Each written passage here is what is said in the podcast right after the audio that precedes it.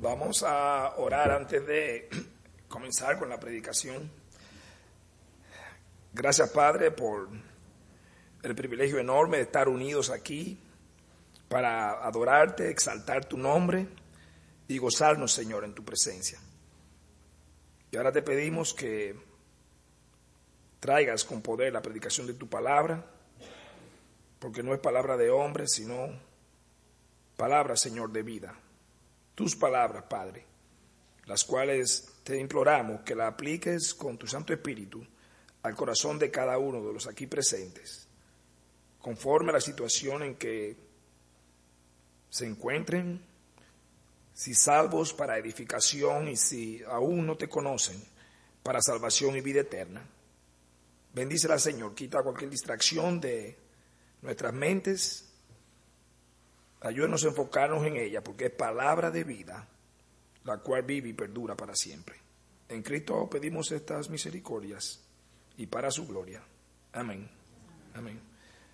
Hoy vamos a hacer una un alto en la predicación expositiva que hemos estado dando sobre sobre Filipenses y vamos a y vamos a predicar sobre la muerte, un tema que no es agradable, un tema que no es popular, pero es algo universal. Y muchas veces vamos a ser tocados por algo tan doloroso, por algo tan trágico y algo tan estresante de cerca muchas veces, de personas que conocemos eh, poco y también aún de nuestros familiares queridos. Y es algo universal en el sentido de que pasa a todo ser humano independientemente de la situación en que se encuentren, ya sea social o económica o racial, no respeta ningún tipo de condición en cualquier país, sea desarrollado o no, en cualquier nación, independientemente de su avance tecnológico o financiero, vamos a encontrar que es algo absoluto.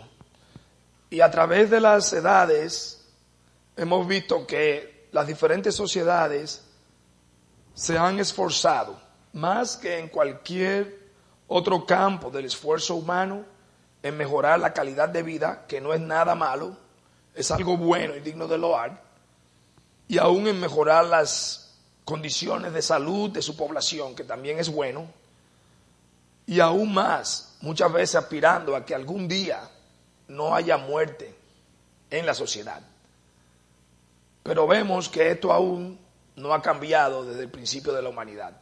El hombre ha podido prolongar por algunos años su vida, sobre todo en las sociedades más desarrolladas, pero es un fenómeno que acontece a todos, al punto que hay una disciplina de estudio llamada tanatología, una palabra que lo que significa es el estudio de la muerte, del proceso de morir y las implicaciones psicológicas y, sociales que eso tiene en las personas cercanas al que muere. Y en este sentido, vamos a ver hoy tres puntos principales. ¿Qué es la muerte? ¿Cuál es la razón de la muerte? O si hay más de una razón. ¿Y cómo debemos vivir nosotros a la luz de esa realidad inevitable que ya es? Primeramente, ¿qué es la muerte? Y en lo que estuve viendo, aquí tendremos que dar dos definiciones. Porque existe la muerte física, y en lo que estuve viendo en el diccionario, es el cese o la terminación permanente de todo tipo de función vital, en otra palabra, de, de función esencial de un organismo. Es, él se detiene el organismo de funcionar, los diferentes órganos. Y al punto que vemos que una persona es un poco complejo y ahí es donde entra ese campo que yo mencionaba, que se ayuda de otras disciplinas, una persona a veces tiene el cerebro ya muerto, pero el corazón puede estar latiendo y los pulmones pueden estar haciendo el proceso de respiración, pero ya esa persona está, lo que se dice, clínicamente muerta. O sea, ya la persona no tiene conexión con este mundo. Y eso trae una serie de situaciones médicas y éticas consigo mismo y es por eso ese campo de estudio. Es algo que ocurre a todo ser vivo, sin excepción. Eso sería la muerte física o biológica. Tenemos también el tipo de muerte que la Biblia habla. La Biblia toca esos dos aspectos, la muerte física, pero también vemos que la Biblia habla de una muerte espiritual, donde la palabra de Dios utiliza una analogía, en la misma forma que el organismo cesa de funcionar en el aspecto humano, físico, y la función corporal se detiene, asimismo, cuando una persona no posee el Espíritu de Dios en su vida, y eso somos todos nosotros cuando nacemos, la Escritura nos considera espiritualmente muertos. Esos son los dos tipos de muerte que vemos en la Escritura. Ahora bien, con respecto a los muertos, como es un fenómeno tan central y un fenómeno tan poderoso en las sociedades, hemos visto a través del tiempo que las personas en relación a los muertos hacen muchas actividades. Y aquí podremos ver en la escritura cómo se ve la muerte. Un punto es que la muerte se define o se expresa en la Biblia, en el libro de Génesis, y voy a empezar primero explicando el efecto inmediato de la muerte y luego la razón de la muerte, como describimos. En Génesis capítulo 35, en el versículo 18 y 19, la escritura habla sobre la muerte de Raquel quien fuera esposa de Jacob, uno de los patriarcas de Israel. Y hablando de ella, en Génesis capítulo 35, cuando ella estaba dando a luz a Benjamín, su hijo, ella entró en una gran complicación de parto y murió. La escritura define, voy a leer los dos versículos, y aconteció, Génesis 35, 18, que al salírsele el alma, pues murió, llamó su nombre Benoni, mas su padre lo llamó Benjamín. Así murió Raquel y fue sepultada en Efrata, la cual es Belén.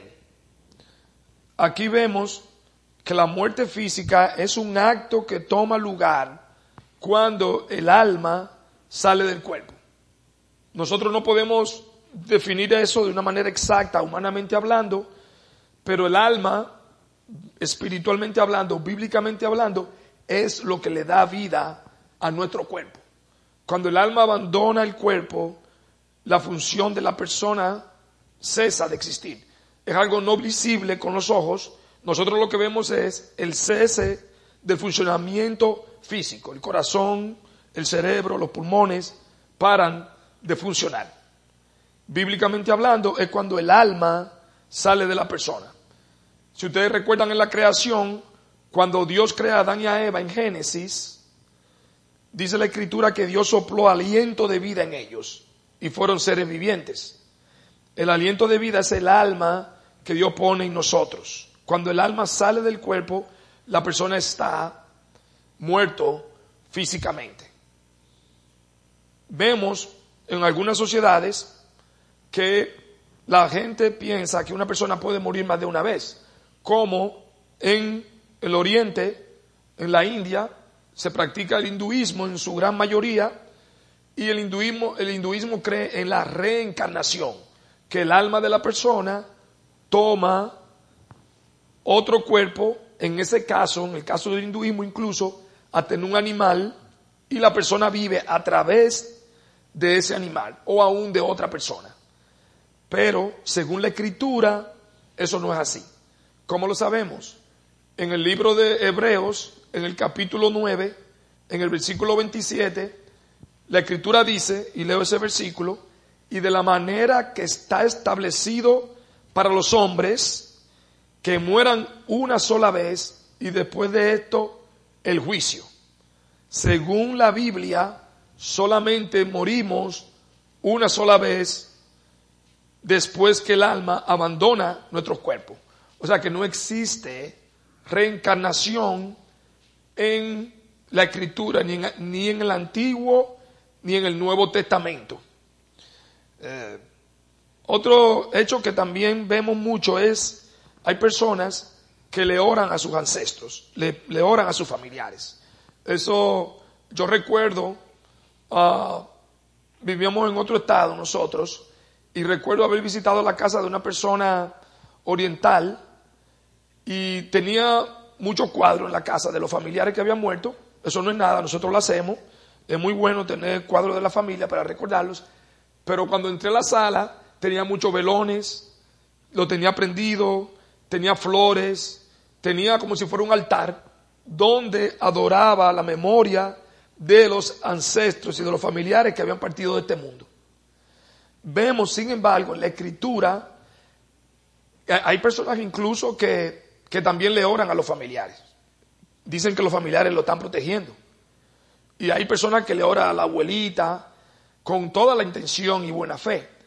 Pero ¿qué dice la escritura con respecto a los que han muerto en este mundo? A ver si tienen alguna influencia en este mundo. Y en Eclesiastés, en el libro de Eclesiastés, en el capítulo 9, en el versículo 6, vemos que la escritura dice, respecto a los muertos, también su odio y su amor y su envidia fenecieron ya, o sea, fallecieron ya, y nunca más tendrán parte en todo lo que se hace debajo del sol. En este lado de la existencia, cuando una persona muere, ya no le puede salir a alguien, no puede orar por la persona, no puede hablar con la persona directamente, ni siquiera indirectamente.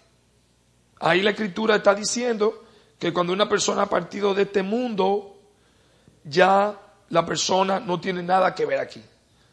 A veces, haciendo un paréntesis ahí, hay fenómenos extraños y cosas que a veces no son de Dios, que podrían quizá ocurrir.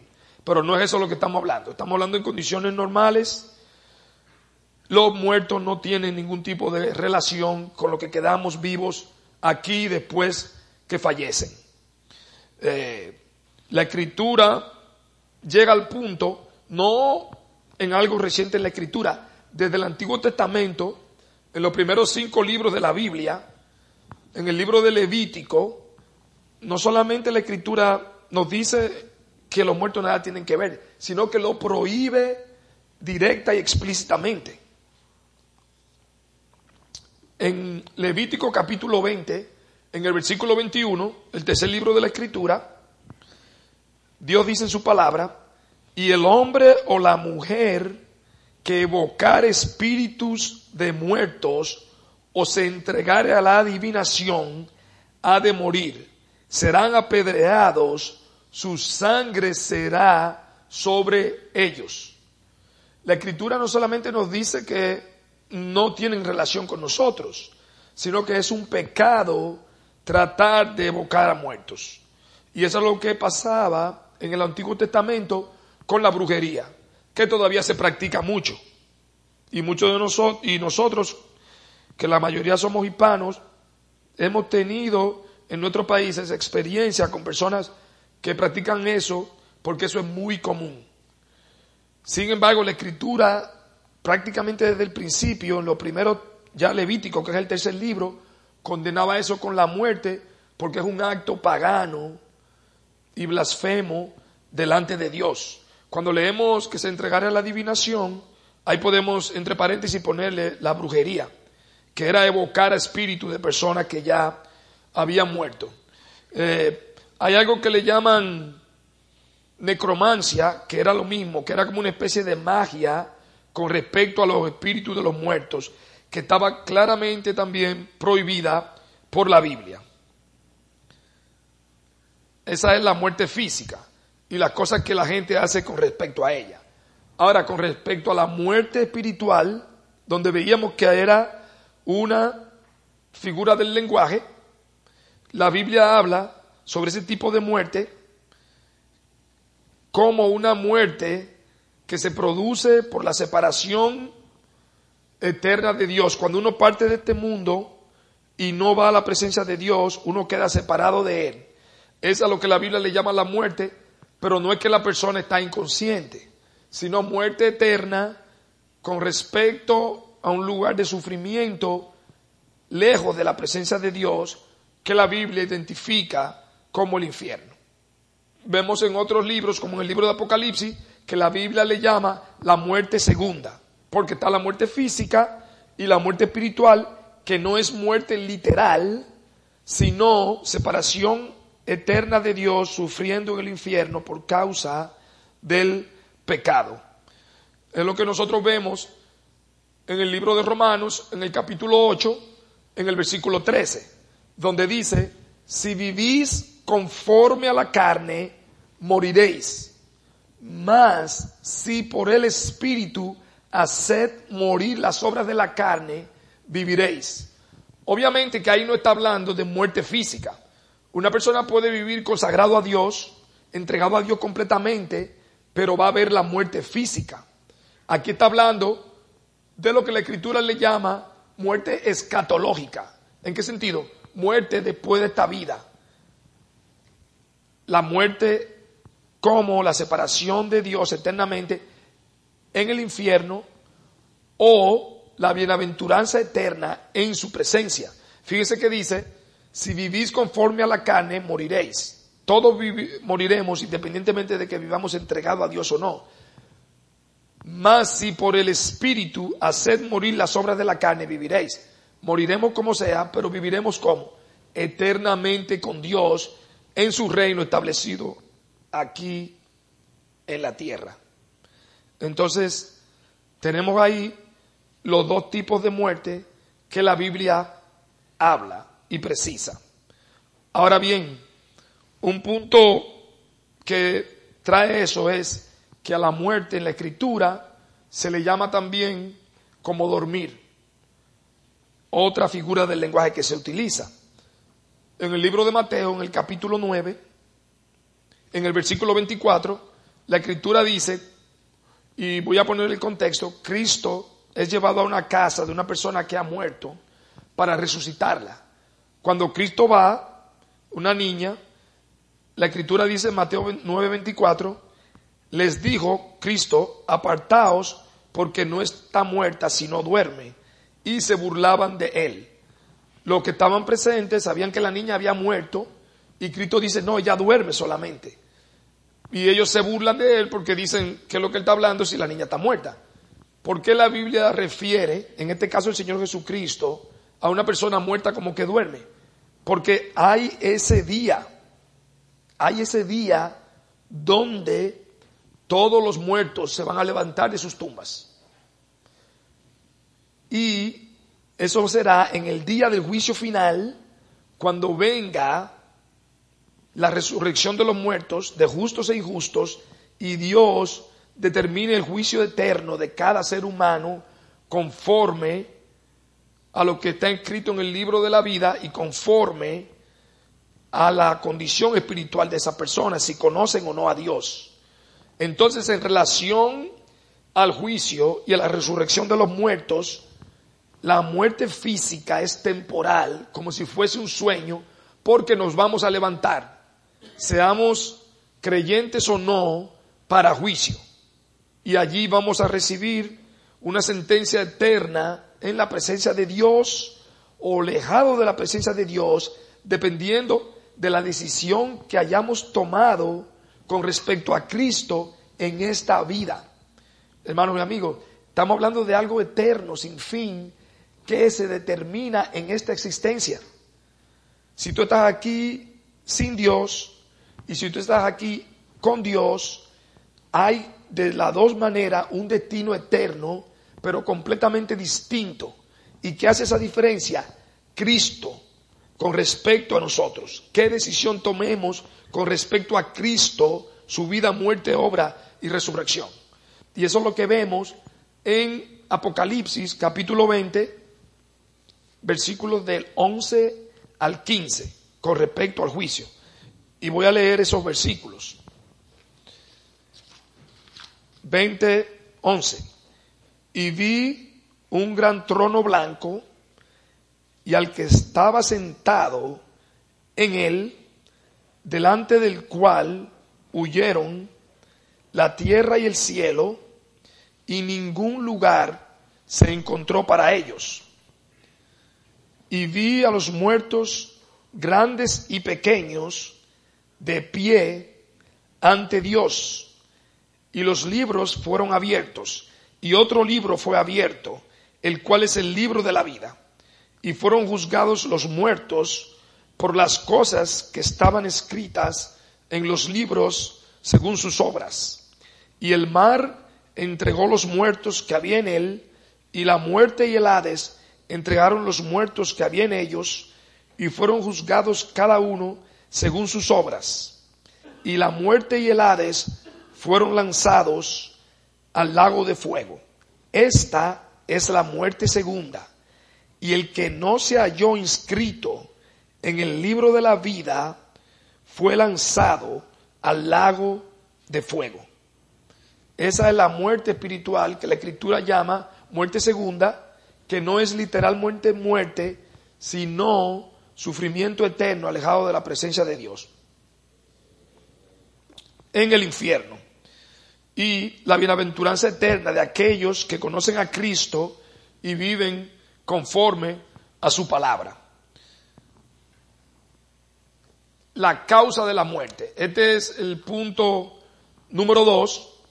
La razón ahora que vamos a ver es por qué razón morimos. Si le preguntamos a una persona incrédula o una persona no creyente que no sea religiosa, nos va a decir, bueno, uno muere porque cesa nuestro organismo de funcionar. Pero recuerden que vimos que esa es la razón física. Esa es la razón biológica, material.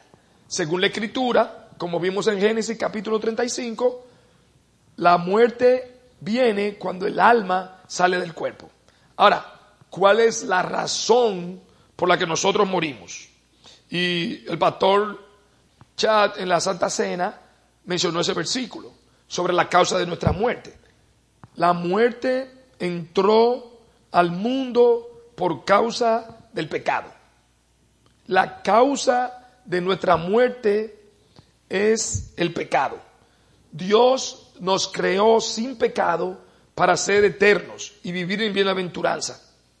Es por esa razón que por más que ocurre la muerte, no nos acostumbramos a ella. No podemos adaptarnos porque es no natural, no es para lo que nosotros fuimos creados. Dios crea al hombre y a la mujer, a Adán y a Eva, sin pecado y les advierte de las consecuencias de la desobediencia. Es lo que nosotros vemos en Génesis capítulo 2, en el versículo 16, donde el Señor le dice, de todo árbol del huerto podrás comer, más del árbol del bien y del mal, versículo 17, no comerás, porque el día que de él comieres, ciertamente morirás. Y ahí vemos la certeza de la promesa de Dios, hermano y amigo. Cómo se cumple infaliblemente, inevitablemente lo que Dios promete en su palabra.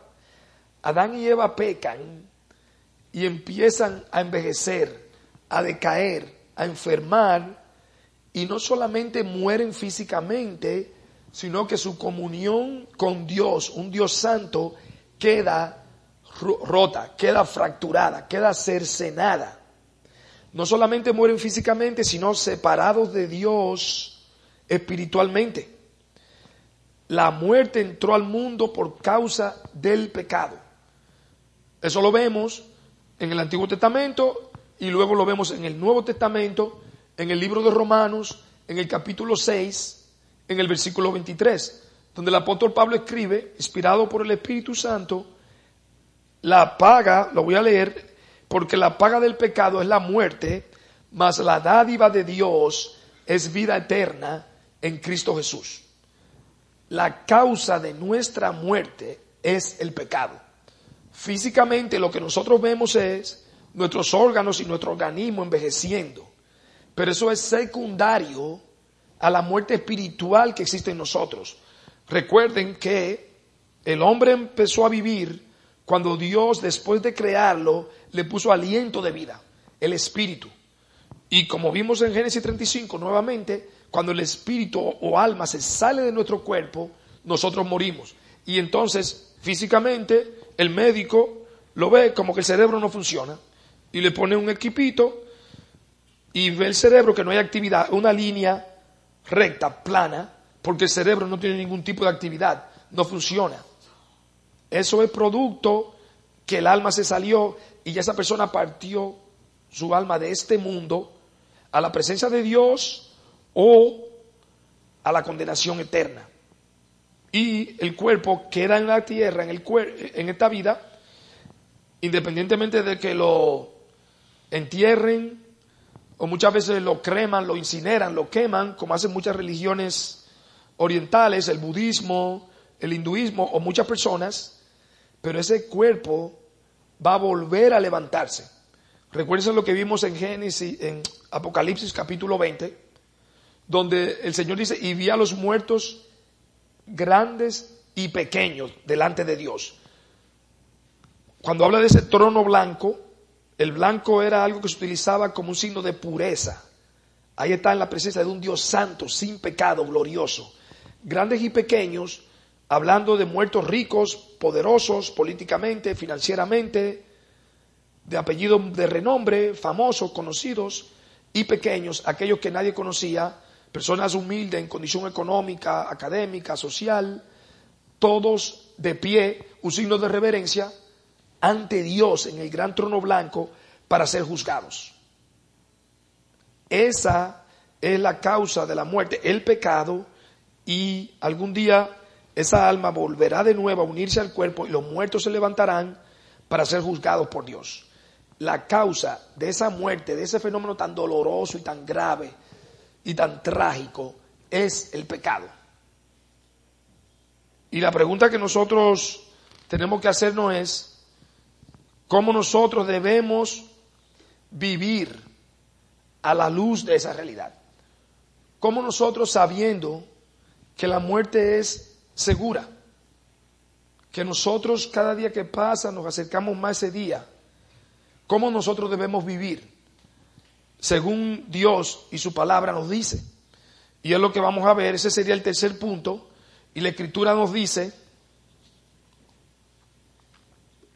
en Romanos capítulo 12, el apóstol Pablo, luego que habla de la gran salvación que Cristo ha traído y que Dios nos ha traído por Cristo en los 11 capítulos previos, cómo la muerte entró al mundo por causa del pecado, cómo un Dios santo no puede tener comunión con nosotros por causa del pecado, y cómo Dios en Cristo, la segunda persona de la Trinidad, Dios el Hijo, se hizo hombre y vivió en esta tierra de una manera perfecta, sin violar la ley de Dios. Y como Cristo va a la cruz, recuerden que en Romanos 6:23 dijimos que la paga del pecado es la muerte. Cristo nunca pecó. La Biblia dice en Hebreos capítulo 4, en, Hebreos capítulo 4, sí, versículo 15, que Cristo fue semejante en todo a nosotros, pero sin pecado. Cristo muere en la cruz no por sus pecados, sino por los pecados de su pueblo, por los pecados de la humanidad. Cristo muere en la cruz por los pecados de su pueblo y le paga a Dios la deuda que nosotros tenemos con Él. Teníamos con Él, si somos creyentes, Cristo ha pagado. Si no estás en Cristo, Tú tienes una deuda delante de Dios por causa de tu pecado con Dios.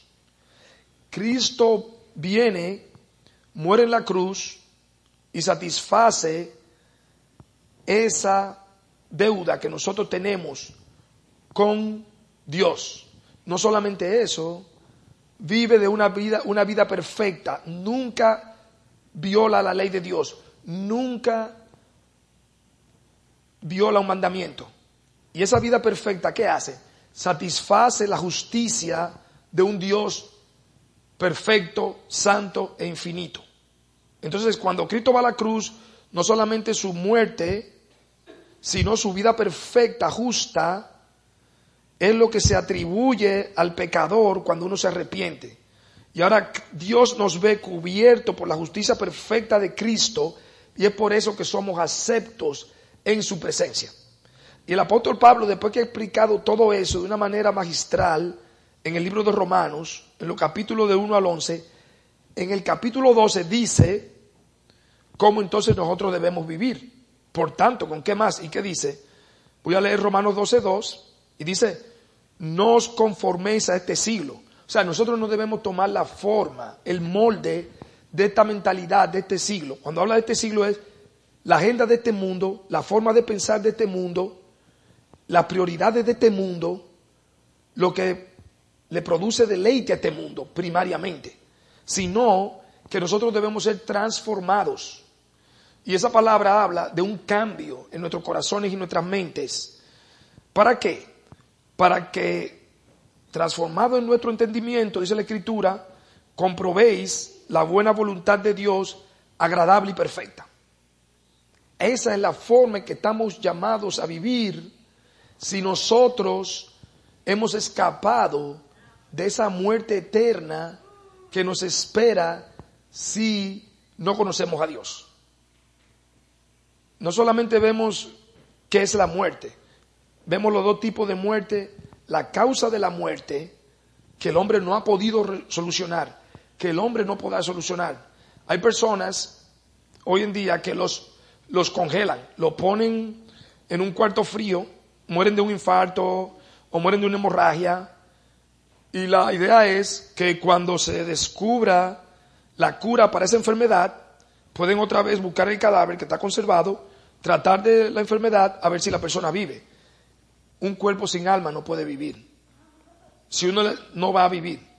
Es una sentencia que el hombre no podrá romper. La sentencia divina de la muerte por causa del pecado.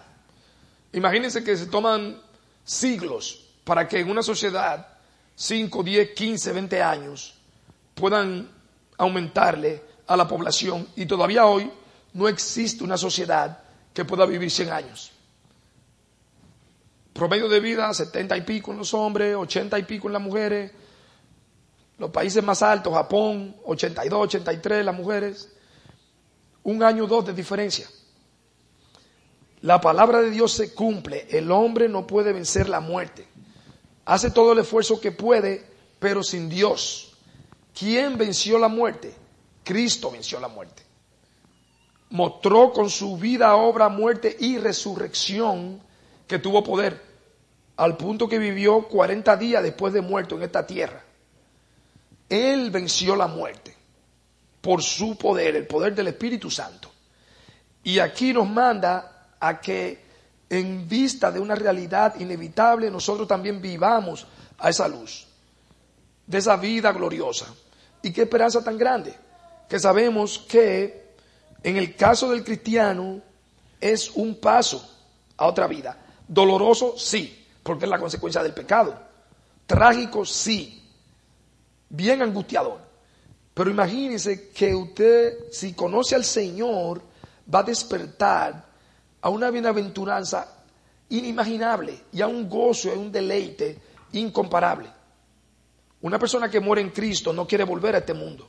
Lo que quiere es que los seres queridos vayan donde Él está. Y eso trae una esperanza que nada en este mundo puede ofrecer. Un mundo caracterizado por lo temporal, por lo transitorio. Por eso en Eclesiastés Salomón le llama vanidad, o sea, transitorio, que se va. Y es para que nosotros vivamos en este mundo con esa conciencia. Y hay tres puntos que podemos ver ahí. El amor, debemos vivir con el amor de Dios, que es el fruto del Espíritu. Pero es el amor más grande. ¿Cuál? No un amor meramente familiar, fraternal. Y eso está muy bueno, el amor entre la familia tremendo. Pero aún para amarnos entre nosotros, que no existen lazos familiares. Aún para amar a un hermano que nació en otro país, con una familia muy distinta, de un color distinto, de una etnología, una etnicidad distinta, pero hay algo que nos une. ¿Cuál? El amor de Dios. Y pensando en eso, la adoración celestial en Apocalipsis capítulo 5, en el versículo 9, hablando sobre la adoración celestial, la escritura habla el apóstol Juan que vi una multitud de toda tribu, lengua y nación alabando al Cordero. Allí vemos cómo el amor de Dios trasciende las barreras que muchas veces nos dividen, raciales, lingüísticas, étnicas, porque es el amor más poderoso. Y a la luz de la muerte, de, si somos cristianos, debemos vivir con ese amor, un amor que se manifiesta en sacrificio, un amor que se manifiesta en despojo, como nuestro Señor hizo. Ese sería el otro punto de vivir como nuestro Señor vivió. A eso que tú estás llamado si tú conoces a Cristo. A vivir como Él vivió. Y número tres, tus prioridades el poder mirar qué ocupa tu tiempo primariamente. No vamos a tener mucho tiempo con la familia, la ocupación, el trabajo. Pero si Cristo vive en nosotros, sabemos que aún para nuestras propias familias, lo más grande es conocer al Señor. ¿Por qué? Porque es lo eterno, lo que prevalece, lo que no se va. Todo lo otro pasará. Y lo que Cristo nos da es eterno, perdurable, que nunca cesará. Por tanto, tiene un valor incalculable.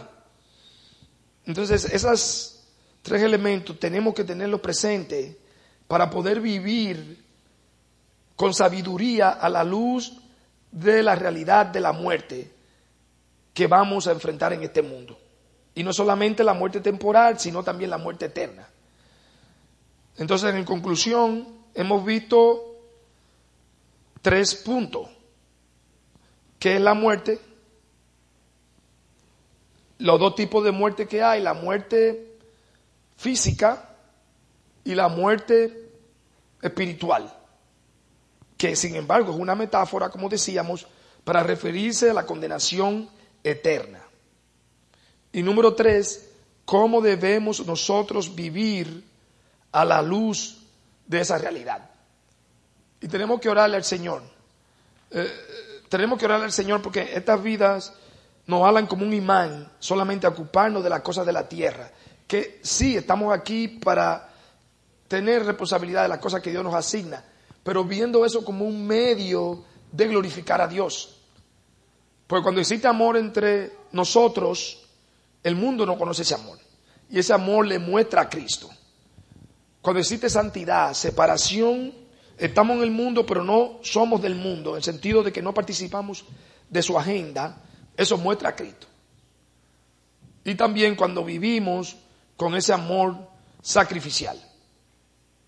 Entonces, como aplicación podemos ver, uno, tenemos que meditar en la muerte, pero ¿para qué? No para vivir preocupados por ella, no para vivir ahora obsesionados con eso, eso no es lo que la Biblia pinta, sino para vivir nosotros centrados en Cristo y el tiempo que estemos aquí, que lo vivamos para glorificar a Dios. Eso a la vez nos muestra qué espíritu está obrando en nosotros. Si nosotros vemos que nuestra prioridad es el reino de Dios, su palabra, el Evangelio y el amor a su pueblo y a los perdidos, vemos que el Espíritu Santo está obrando en nosotros. Y para el que está aquí, que no conozca al Señor, si tú estás aquí sin Cristo, entonces estás en un gran peligro. Estás en un peligro no solamente de muerte física temporal ahora, sino de muerte eterna. Pero Cristo en su amor te está trayendo su palabra y te está trayendo el mensaje para que, para que tú vengas a sus pies. Y quizás como Isaac estaba aquí dando su testimonio, tú puedas estar también algún día dando tu testimonio de cómo Dios te ha traído de muerte a vida espiritual. y a la bienaventuranza más grande. Y recuerda que no es algo que tú vas a hacer en tu propia fuerza, sino es algo que va a ser hecho por el Espíritu de Dios. El deber tuyo es buscarle, arrepentirte, ejercer fe en su palabra, porque ese es el medio que Dios ha determinado para la salvación. La escritura habla en el libro de Eclesiastés, no recuerdo exactamente la cita, creo que es en el capítulo 7, que más vale ir a la casa del luto que a la casa del banquete, porque los que viven lo pondrán en su corazón. Lamentablemente, muchas veces vamos a un funeral y usted ve personas inconversas y a los cinco minutos están haciendo chistes, cherchando, sin pensar que ellos van a estar ahí en ese ataúd sin saber cuándo. El sabio, la escritura dice, más bienaventurado es a la casa del luto que a la casa del banquete, porque los que viven lo pondrán en su corazón. Entonces, meditemos, meditemos a la luz de esta realidad inevitable, no para obsesionarnos con la muerte, jamás, sino para andar sabiamente, aprovechando bien el tiempo, porque los días son malos. Si estás aquí sin Cristo, búscale y entrégale tu vida. Y si eres creyente, hermano, pídele al Señor que ponga esto como prioridad, si no está en tu vida, sabiendo que tú no lo haces solo, sino por el poder del Espíritu Santo. Vamos a orar al Señor y a pedirle que bendiga su palabra. Gracias Padre por tu palabra, porque ella es lámpara a nuestros pies y lumbrera a nuestros caminos, que alumbra en lugar oscuro, hasta que el día esclarezca, Señor. Y a pesar de que traída por un hombre débil, pecador, sin fuerza, sin poder, confiamos, Señor, en que hará todo lo que tú quieres porque es tu palabra y es tu espíritu el que la aplica. Por lo que te pedimos que vengas con poder y la uses para salvación y para edificación de tu pueblo. Te amamos, Señor, te glorificamos y adoramos tu nombre. En Cristo Jesús lo pedimos y para su gloria. Amén. Amén.